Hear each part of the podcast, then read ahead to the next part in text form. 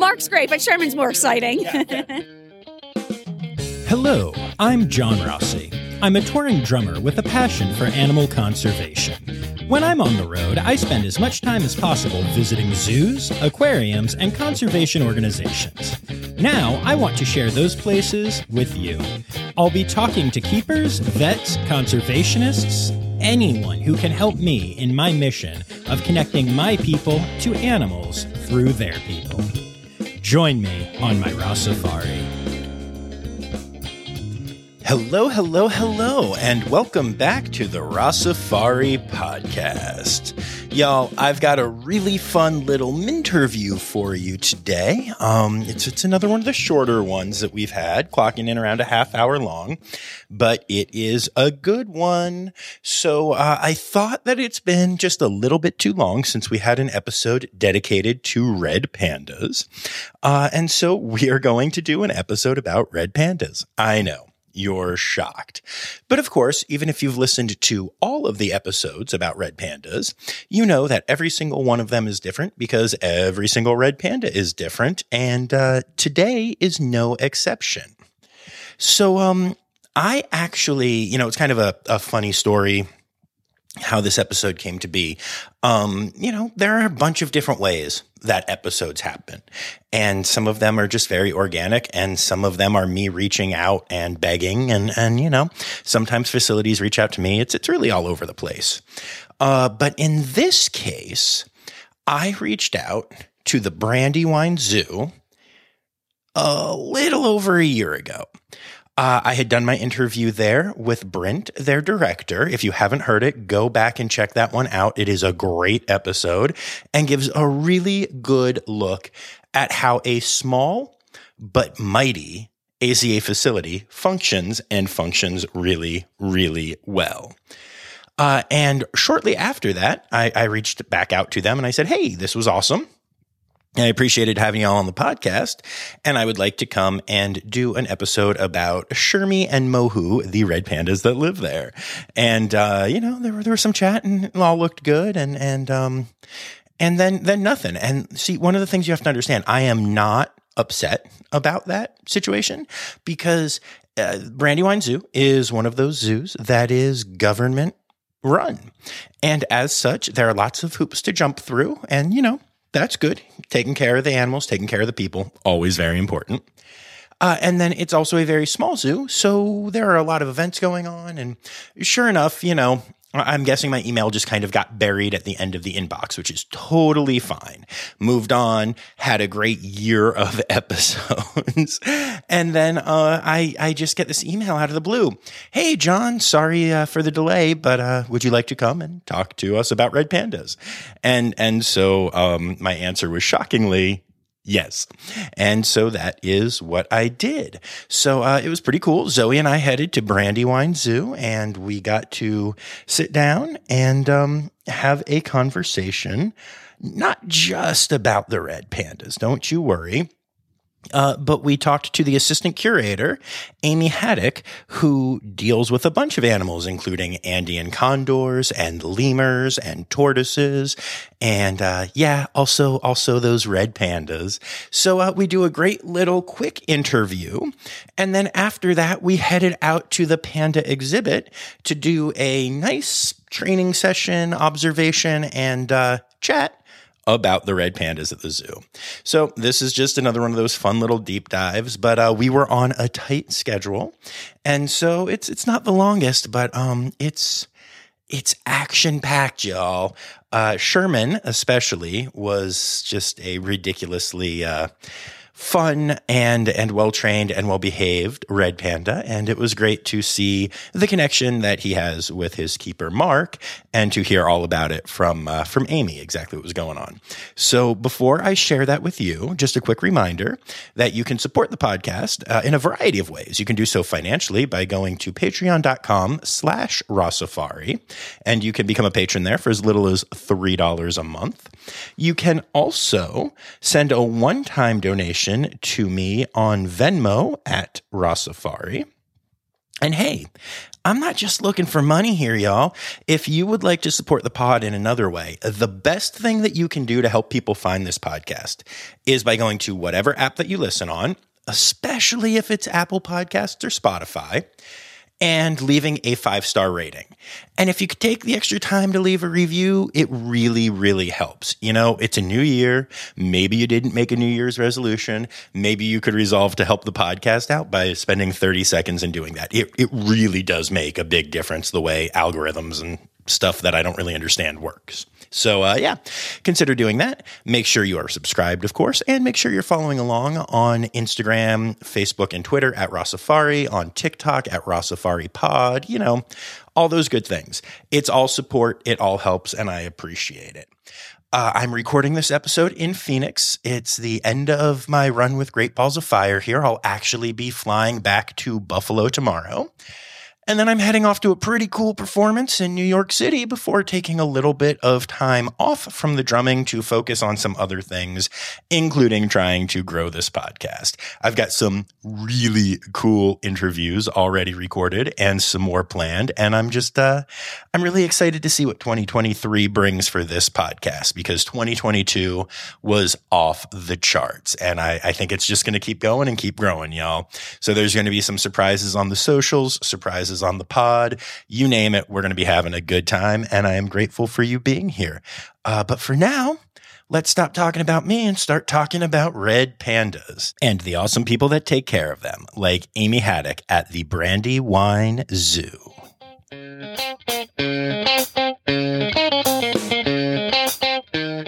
All right, so why don't we start off by you telling me uh, who you are, where we are, and what you do here? Hi, my name is Amy Haddock, and I'm the assistant curator at the Brandywine Zoo. We are the only AZA accredited zoo in the state of Delaware, so we're really proud of that. That's shocking. Delaware's huge. I don't. Wait. Oh, wait. What? the only zoo in Delaware, even I should say. nice, nice, and um, yeah, and I I love it here. Um, I, it is it is great. I, I, live about a half hour away from here, even though uh, you know I'm in Pennsylvania.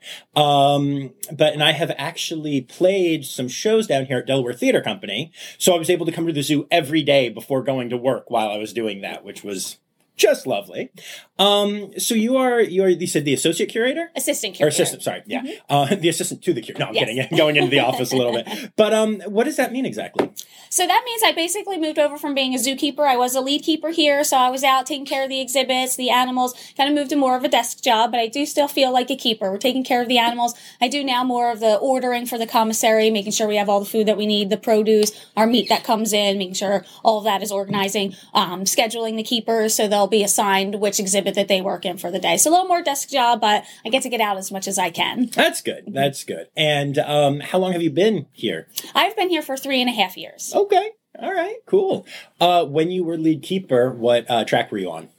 I was lead keeper of Area 2. So when the lemurs came, I got put in charge of starting the Madagascar exhibit. So I got to go down and pick them up at the facilities that they were coming from and kind of get that building up and running. So that was very exciting. I do take care of the red pandas here, the Andean condors, um, the serval. So we kind of split our zoo into area one and area two. Okay. Very, very cool. Yeah. And uh, when Brent was on here, uh, the Madagascar was happening and we uh, we got to talk all about that. What an awesome exhibit. That must have been really exciting for you to go and get all of the things. It was. So me and another keeper got to go down to Duke Lemur Center. Mm-hmm. We spent the night down there because of COVID. We weren't able to tour the facility, but we were able to meet some of the keepers, talk to them about the lemurs that we were getting, learn some of their characteristics, and then drive them up the next day and put them in all together. Nice. Yeah, I actually um, one of the fun revelations that uh, we had when Brent and I were talking, and I don't remember the name, but one of the lemurs that is here now.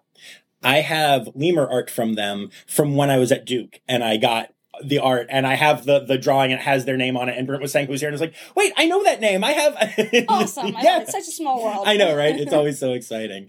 um so uh you you mentioned um red pandas. And I kind of like them a little bit. So um how long have you been working with the pandas here? So Red Pandas, this is my first year that I've worked with Red Pandas. So about three and a half years. I started as the lead keeper over their exhibit. So I learned everything I could about Red Pandas and then really learned their individuals that we have specifically. Okay. And I think we'll, we'll head out and talk you know about them a little bit at sure. the exhibit that'll mm-hmm. be fun uh so we'll we'll it's as hard as it is for me to do this we'll we'll hold off on that for a second. but um, you you mentioned you know you've been here for three and a half years. Where did you come from? What? Tell me about your history as far as go all the way back. Tell me when did you know that you liked animals? When did you want to do this? All that stuff. Okay, so I grew up in South Jersey. I kind of always was into the outdoors, into animals when I went to go to the National Aquarium in Baltimore, I got to help feed the dolphins in the show. I think that was probably the selling point for me. I think all zookeepers have that moment. you realize somebody's getting paid to do this. Uh, That's awesome. so I went to Stockton, which is down in South Jersey. I majored in marine biology down there. And then I moved to Minnesota and interned out there. Was there for about two and a half years. I interned with bottlenose dolphins. Then I got a job working with Alaskan sea otter pups. So they got two that were stranded that year. So they went to Minnesota. We raised them 24 hours a day working with sea otters. Then I wanted to kind of move back to the New Jersey area. So I worked at Adventure Aquarium in New Jersey. I was there for about eight years. Oh, wow. Then okay. I moved down to Nashville, Tennessee, was working in the commissary and on the primate team there for five years. Then again, I just like the Northeast, so I've come to stay finally. And Brandywine Zoo is right in the area that I wanted to live in. Nice, that's awesome. And um, yeah, I I love Adventure Aquarium. I think I've done five episodes from there. Awesome. They're they're very cool. Um, and the Nashville Zoo actually was one of the early zoos that got on board and sent me a bunch of keepers. And I think my first episode was from there. And Awesome. yeah, just so very cool facilities. I love how small and interconnected all of this stuff is. Mm-hmm. Uh, when you were at Adventure, what did you do? Tell me just a little bit about your time there. So I started there as a biologist technician. I worked a touch tank, so I would stand and, you know, monitor all the touch exhibits. Then I got promoted to the water quality technician. So I did all the water quality testing, would go around and get samples from the exhibits every day. Then I moved to the birds and mammals team. I worked with the program animals there. So the parrots, the more up close animals. Then I got put in charge of the seal exhibit, which is why I went to go work there. Marine mammals is really what I set out to do. I majored in marine biology. They decided that they would no longer exhibit seals. So once the seals left, then I worked with the hippos there. So I kind of did a little bit of everything at the aquarium. Very cool. Uh, when did they get rid of seals? That would have been, I left in 2014, maybe 2009, 10. Okay, that makes sense. I around was gonna say I, I know I've never seen them there. Um, that's cool. That's very cool. But Jenny and Button are very special. They are. yeah, yes. we did a whole episode about Jenny and Button, and I got to meet them. They are just the best. Nice. I actually got to start the hippo kiss. So it was in my goals one year for my evaluation. Like, what do you want to do? I said, I'd like to paint with the hippos. So we started it and now seeing how much they get to donate to conservation from selling the kiss- kisses makes me feel good. and one of them, I was just gonna Yep, say, and you one of them is hanging Awesome. right behind me whenever I'm working on the Button, podcast. awesome. I love yeah, it. yeah, it's buttons. Yeah, oh, so good, so good, very cool. And then, um, was it hard since you majored in biology and everything? Was it hard to go from, you know, aquatics, aquatics, aquatics to Nashville Zoo? I wouldn't say hard. It's kind of you take what you can get as a zookeeper. Mm-hmm. You know, if there's a position in the area that you're moving towards, you'll really take what you can get. I would say animal training, once you've done that, it kind of rotates from different species. So you started training with marine mammals. It actually translated really nice when I worked with primates. So I never thought I would be a primate keeper, but it kind of fell into that. Now I'm here at Brandywine and we got the lemurs. So you never really know what, what's going to come your way. Interesting. Was it um which came first? Because I don't remember all the timing on this. You or the lemurs here? I know that you like helped build, but let me let me rephrase that question a little bit because I know you helped go get them. I was paying attention, I promise. but what I mean is, did you come here with the knowledge that that was going to be a thing and that you'd be able to translate your primate skills, or was it just that like you got here and then there were like lemurs and you were like primates? It was the second one. Okay, I got lucky cool. with that. Yeah. So I started and the construction and the planning was underway. They hadn't really started demolition over there of the area where they would start it, but all the plans were in the works. So construction started not long after I started here. Then I got to watch it be built. It was in the other area that I was not in charge of, but because I had primate experience, we decided to rework the zoo so that I would be overseeing that building. Nice, very cool. Um, is it challenging for you for keepers in general whenever like a decision is made like that to like rework stuff is it i mean you know do you think it's hard do, do people go off tracks and animals that they love and that kind of thing or how does that all work I think it's kind of part of it. You know, you really you expect to work with marine mammals and then you end up with primates. You kind of go with where it takes you. So I would say the restructure really wasn't that hard. It kind of made sense by the areas of the exhibits in our zoo anyway. So it almost worked in our favor to, nice to make that change. that's really cool and is it do you think it's hard for them because it's such a huge zoo that you can't go and just see them. On, I'm kidding, obviously. Tiny but mighty zoo. I love it. Um, and actually, speaking of, I mean, it's been a while since I've been able to be here. And uh, the the last time I was here, there was a little bit of construction and this this this big empty lot and this discussion about how there was going to be some new stuff happening. And then we're walking up here today, and I just see this big, gorgeous building. Talk to me about that a little bit. So that is our new animal care center. It is gorgeous. It's you know it's three times, probably even more than that, the size of our old hospital that we were working out of. So we have a separate room for necropsy, separate room for exams, a second room for, you know, laboratory testing, things like that. We have areas large enough for to bring in new animals for quarantine. We had a small quarantine space, so now it even opens up the doors for the amount of species or the size of the species that we'd be able to bring in. That's really really exciting. excited for that. Yeah, that is it. I, I mean, we both like paused when we were walking up and like, whoa, look at that. That's really pretty. So that's that's very cool. Uh, are there any other plans that you know of to to keep expanding and, and changing and growing? So our next big thing will be down at the front entrance. We're getting flamingos. We'll have, redo our whole entryway. We'll have a couple other species in that exhibit, um, but flamingos will be the the next new thing here for us. Nice, very cool. Flamingos are always really exciting. They're also really weird. and smelly. yeah. Oh, so smelly, so smelly. We- We've had more than our fair share of uh, poop stories. Poop story. the flamingo you know yeah very cool so um I know that you're not supposed to say this word, but I'm to make you say it anyway. Tell me about your favorite or some of your favorites here. I know we're not allowed to say it, but I do always say before the lemurs got here, it was the Andean condors. They Okay. were just a different species than anything I had worked with before, bigger birds than I had ever been around. So just really intrigued me. I really like working with them. Ours are in a training program. They're trained to get into a crate, onto a scale. So to be able to work with them in that training program was really, really, really fascinating for me. Once the lemurs got here, I have to admit the crown lemurs have stolen my heart. The crowns are so good. I've worked with ringtails and ruffed lemurs before. I'd never worked with crowns. Something about those little guys just, I love them. Nice, very cool. And they're all in a mixed species exhibit. Mm-hmm. How do they all get along? We've been really lucky. Just this past year, we had some dynamics with our ringtail group. They were only two years old when they got here, so they were pretty young, not a lot of dynamics going on. This year, going into breeding season, we did see some aggression with our ringtails. Standard primate aggression. We have females in there growing into breeding season.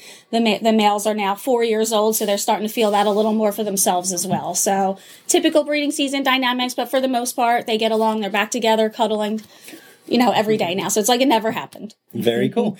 And um, it's not just lemurs in that exhibit. It's not. We have four radiated tortoises in there, all of which were confiscated. One is the oldest animal here at Brandywine Zoo at 54 years old. That's Atsimo. And then we also have two female guinea fowl in there. If you come, you can hear them all the way out in the parking lot. They'll greet you before you even enter the zoo. Yep, I love that. I love the the, the tortoise and lemur. I, I, I love mixed species exhibits. I think it's always a very cool idea. And do all of these species get along well? Do they interact at all, or is it they just kind of live and let live? Or Every once in a while, the, the lemurs will decide that the tortoise or the guinea fowl is the fascinating thing of the day. There might be a little bit of chasing going on. Um, if they wanted to, they could catch them, but Right. they really don't. And so I think it's more just play, interest, keeping themselves occupied for the day. So for the most part, not not any aggression between the other species besides the lemurs. makes sense. No, that's very cool. And um, yeah, I think sometimes other species are the best uh, best enrichment you can have. You know, yeah, that's that's awesome. Um, so you mentioned the condor training stuff a bit. Tell me about it. Tell me how you train.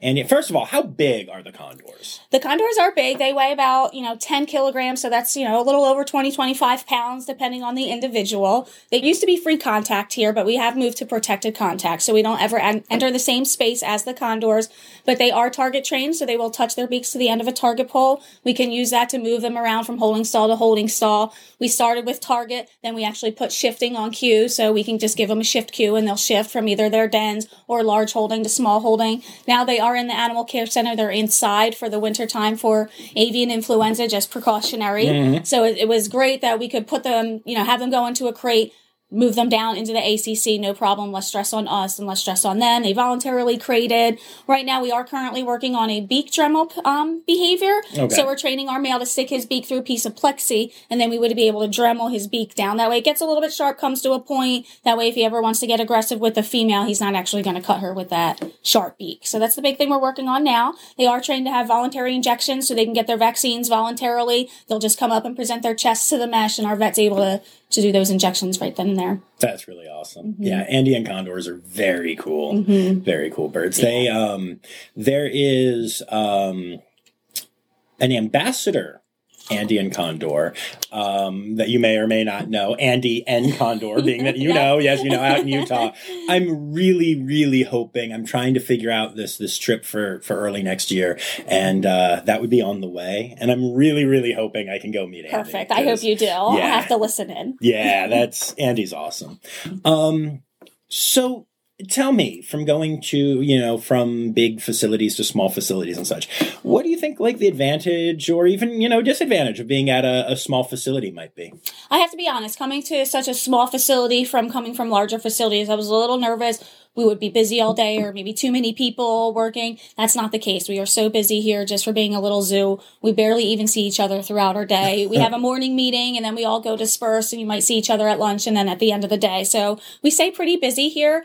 I do like that aspect. For me, I'm looking to kind of find the place I want to be at forever. I've worked at a couple different facilities, kind of done that moving around that you have to do when you're a zookeeper to get your experience. I'm back where my family's from. I like this small little unit that we have. It's almost like we're a family. We're a lot closer. The communication is a little bit easier for us um, because we are a smaller family. Cool, very cool.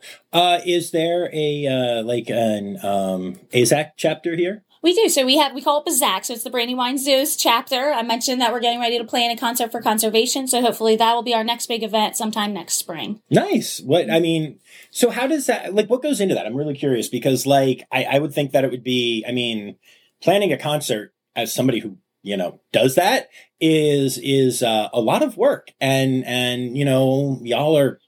Zookeepers busy to begin with. So like how does that all come come together? And, and whose idea was that? And and how how does that happen So Bazak, it's all uh, zookeepers that volunteer their own time. So we all do it, you know, on our own time, planning events. It's kind of what we thought we would be doing when we set out to be zookeepers. We want to feel like we're making that difference. We want to feel that more of a direct impact that we're having on conservation itself. So what we do is we're starting. We have a concert for conservation idea. What we start is just contacting a couple local venues, places that have live music to begin with. Would they be willing to do a fundraiser event? We have three facilities that we're working with now for potential dates, and you know who will give us the most kind of bang for our buck there you know who will give the most percentage of alcohol sold or tickets sold. And then once you decide on the percentage of all of that then we can start making flyers and handing them out to people so.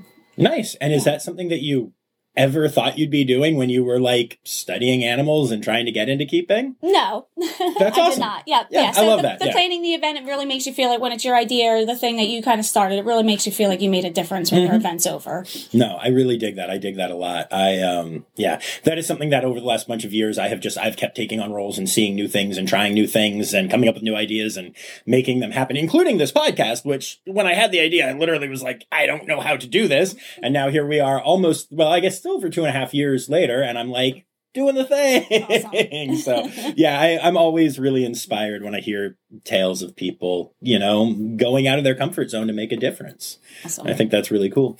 Um, you know, you mentioned conservation being so important to you and to the keepers here in general.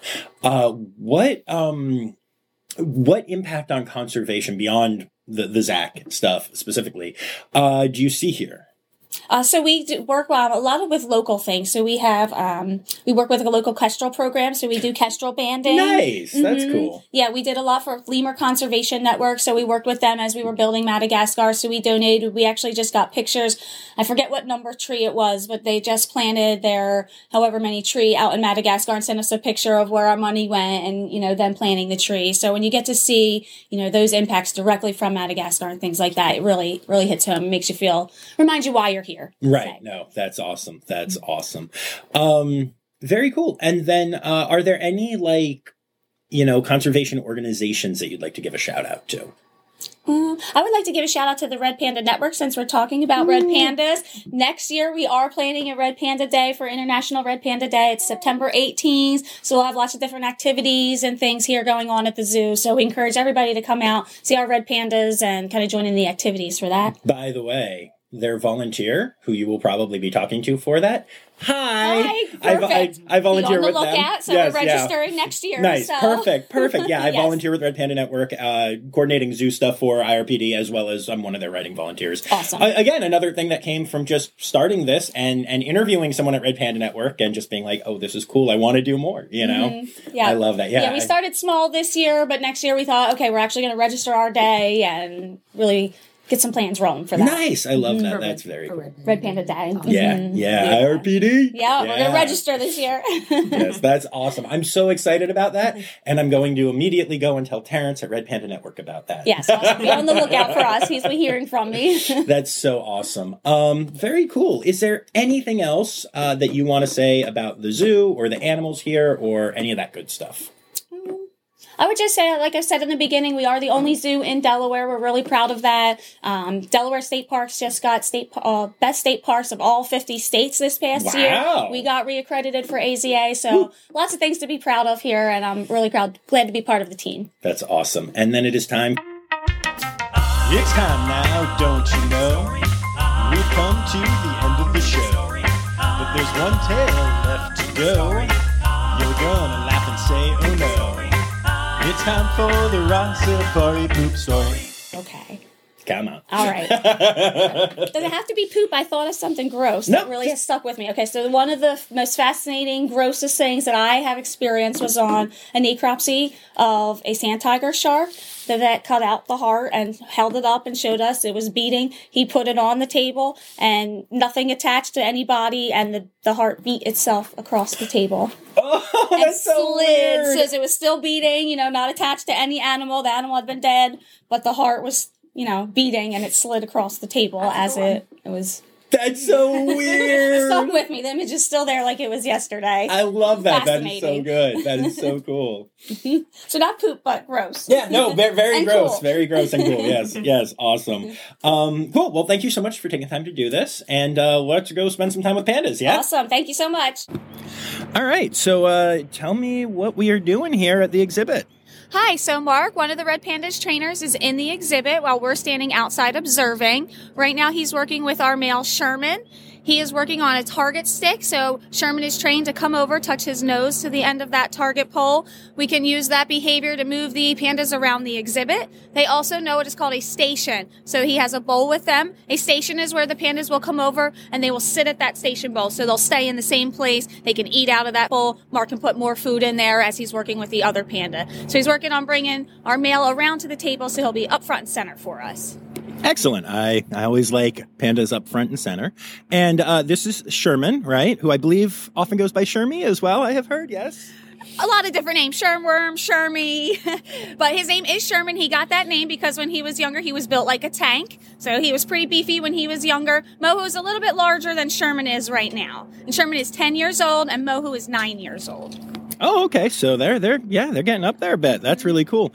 Um, I'm curious. I know that they have been here for a while now, and a lot of times pandas move around for the SSP breeding stuff. Uh, do these two have a wreck, or are they retired at this point, or what's the deal with that? So right now they are not on a breeding recommendation. We started exhibiting red pandas in 2014. We had two females. Their names were Meridoc and Gansu. They uh, became sexually mature, so they were sent out to other zoos on a breeding recommendation from Species Survival Plan. So they went to start their own families. We still wanted to continue exhibiting red pandas, so we got Sherman and Mohu. They are not, like I said, on a breeding recommendation right now. That could always change in the future. If their genes become less represented, they may decide that we're going to breed them in the future. Sure, absolutely. If you want, I can uh, put in good word for you with Sarah Glass. We're buddies, so. We'd love to have a baby. oh yeah, no doubt, no doubt. Um, cool. So, um, how do these two get along? For the most part, we say it's like a brother sister relationship. Sometimes you really like being around each other, you tolerate one another. Other times you really don't want them around you and you want some of your alone time. So sometimes Mohu will go in the den, she takes her alone time in there. Other times they'll be snuggling on the same on the same shelf together. That's really cute. And can you talk about this behavior that we're doing right now here? Mm-hmm. So right now he has him focused on on Mark's hand. So he's going to give him a hand cue. He can point, and then Sherman will move to where he's pointing. He can also give him a hand cue. He can have him sit. He can have follow his eyes. We can get measurement girths on Sherman, so we can take a measuring tape. We can do it around his belly and from tip to end, tip of his nose to the end of his tail, and get his length measurements as well. Very cool. And um, tell me a little bit about uh, his personality. Uh, Sherman's, not Mark's. I don't. I don't care about Mark's. No offense. Mark's great, but Sherman's more exciting. Yeah, fair. so right there, that's an up behavior. So he'll come on up. Sherman is very willing to participate in his training. He's a lot more willing than Mohu. Probably why Mark chose to work with Sherman this morning. It is all voluntarily. So if they don't want to choose to participate in their training session, that's okay. Sherman's usually the one that's looking at his trainers as they come in wanting to know, are we going to do a training session? Do you have any food for me? Mohu kind of hangs out on her own and kind of waits for you to come to her. Okay, that makes sense. I do notice that Mohu is watching, though. She is watching. She's kind of like, do, do you have anything worth it down there for me to come on over? If you have something good enough, maybe I'll participate. If you don't have the good stuff, it's probably not worth my energy. We usually will use apples or pears to train them, and then grapes are really a jackpot. If we bring out the grapes, it's something that we've been working on, and we really want to them to reward them for figuring it out. Nice. Uh, how are you able to figure out which ones work best? Like, what's the the more high value reward, and which ones are are you know more basic? Basically, trial and error. Um, they do get leaf eater biscuits and that's the majority of their diet. So we're not going to come in and bring that in when they have that all the time, kind of to be able to eat when they want to. So we bring in things that they don't have all the time. We use apples and pears and sometimes they can even be picky if the ripeness is not exactly how they like it. So then we save grapes or something that we know that they'll have something they really like. If they haven't been wanting to do a behavior, all of a sudden they decide they're going to do it. We've got those grapes to jackpot them. Nice. Very cool. And I know that that is true with, um, the bamboo as well that that uh, pandas can be very picky about the um, just the quality of the leaf and like what type of bamboo and stuff. Um, where do y'all get your bamboo from? So we outsource our bamboo. We call him Bamboo John. So he's a man that lives in Pennsylvania and he has crews that go around and we'll cut locally and then they'll pack it up for us and call us when they have our bins full. We also grow it here at the zoo on grounds. So we're able to cut on grounds if we need to as well. Sometimes they like stuff from Bamboo John better. Sometimes they like the on ground stuff better. We're always trying to see if they like it grown from different spots any better. It's really just day and time which they decide they like. Yeah, makes sense. Uh, I, am curious. Um, you have a bit of a mixed species exhibit here, although not intentionally. So tell me about how uh, these two get along with their uh, their exhibit partner, the squirrel. Sometimes we have a squirrel party in here. We try different times of day to feed the pandas to see if we can limit the amount of squirrels in here. We do not. Uh, we couldn't find a time of day that works best. So sometimes we have a lot of squirrels in here. So pandas will be sitting right next to them on a shelf and just kind of watch them eat their biscuits. So they don't really care. What we do is we will weigh the pandas every other week to make sure that they're not gaining or losing too much weight. So if the squirrels are in here eating all of their food, pandas may start to lose a little bit of weight. That would indicate to us they're not getting enough food. We need to make sure we're, you know, kind of accounting for that. So as long as they're staying, maintaining their weight, they're getting enough food. That's really cool. Yeah, I remember the first time I was here when I saw like a squirrel was basically cuddling with a panda almost, and I was like, um. pretty much, pretty much. You walk by and one will jump out of a feeder and startle you. The panda will be like, "I knew he was there. It's okay." they learn to share, I guess. That's awesome. Um, are these uh Fulgens or Styani? These are Fulgens. Okay, cool. And um, you know, I'm uh just I'm sorry, I'm distracted by watching Sherman be a Sherman. But this is why I edit episodes. Um, how often do y'all work on um, you know training sessions with the pandas and such? So you have to be rabies vaccinated in order to hand feed the pandas. You can feed them out of a bowl if you need to. As long as you're rabies vaccinated and we have a need to join the Red Panda team, we usually have around three to four people on our Red Panda training team. We try to get in here at least once a day. We do have a minimum to be on the team that you need to work with them at least once a week in order to maintain those behaviors, maintain your relationship with the animals. And then we have different trainers that work on different things. If you're shaping a new behavior, only one trainer at a time while they're working on that. Once they feel like the panda has learned it, they know that behavior, they can pass it off so that other people are able to work on that behavior as well. Makes sense. I think that's interesting. You mentioned the rabies vaccinated bit. Um, I like I, we were talking before we got rolling here, and I have I've met plenty of red pandas, and that has never been a, a requirement. Um, what is it uh, that you know why that decision was made here? They are vectors, so it's just safety for for everybody involved. You know, for them and for us. That way, you know, if one were to bite you, you don't even have to worry about that. Ours have never been tested positive for rabies. It's not because we they have it or anything, but because red pandas can be vectors, we just do it for safety. I, I did not know that they were vectors. Honestly, I. Uh, oh. Okay, Dr. Zoe. Okay. All right. All right. Veterinarian face. You're I'm your excited. hands in their mouths, you know, they've No, got yeah. sharp teeth there. It's just to be. Just I mean, to be I'm not going to pretend that I've not gotten scratches or bites from a red panda here or there. So I'm like, I'm like, oh, that's very interesting. honestly, check my mouth for foam. Honestly, John, with your lifestyle, you probably should just go ahead and get vaccinated. I, she's mentioned that to me as well, actually. Yeah, because we, we meet lots of animals doing this. Yeah, yeah. Zoe had to for uh, um, becoming a vet, and so yeah, she was like, "You should probably just do that." I had to get it in order to work with sea otters. So before Oh, you were nice. ever enter, uh, allowed to enter the same space as them, you had to have your first setup. Nice, very cool. So, um, I really love this exhibit, and I love that there is so much um, natural enrichment, so much you know hanging plants and or so many hanging plants, and all kinds of really cool branches for them to run around on and explore and stuff. Uh, how do you set that up, and and you know, can you tell me anything about it?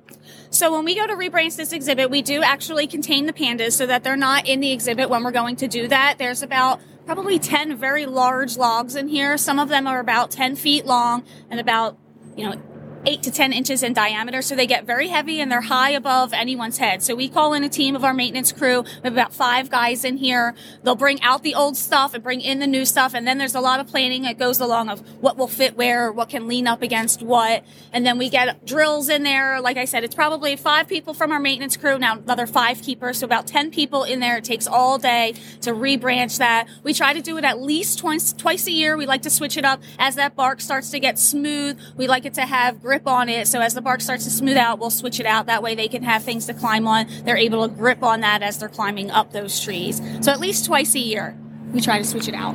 Okay, that's really cool. I that's that's I didn't realize it would be such a such a journey. I know that you uh you you know you guys aren't able to talk to them directly, but from the way that they act and such, do they seem surprised, interested, curious when that happens?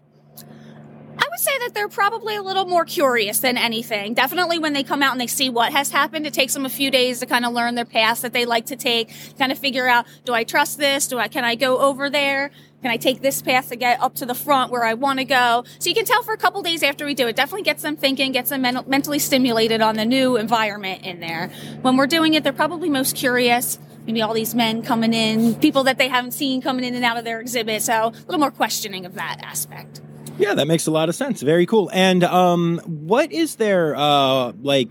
Do they have an off exhibit holding area that they can go to? How how you know what what's their setup like with that? They do. So they have this on exhibit here, and then behind they each have uh, two dens on either side. So if they go back there, they have a den on the left and then another den on the right.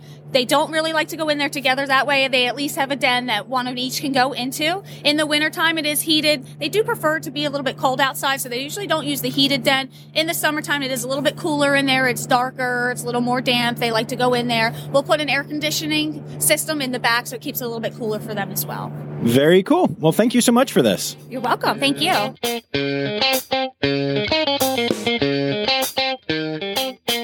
All right, so there you have it, folks. And you can check out all of the adventures of uh, Shermie and Mohu by going to at Brandywine Zoo on social media pages or by going to their website, brandywinezoo.org.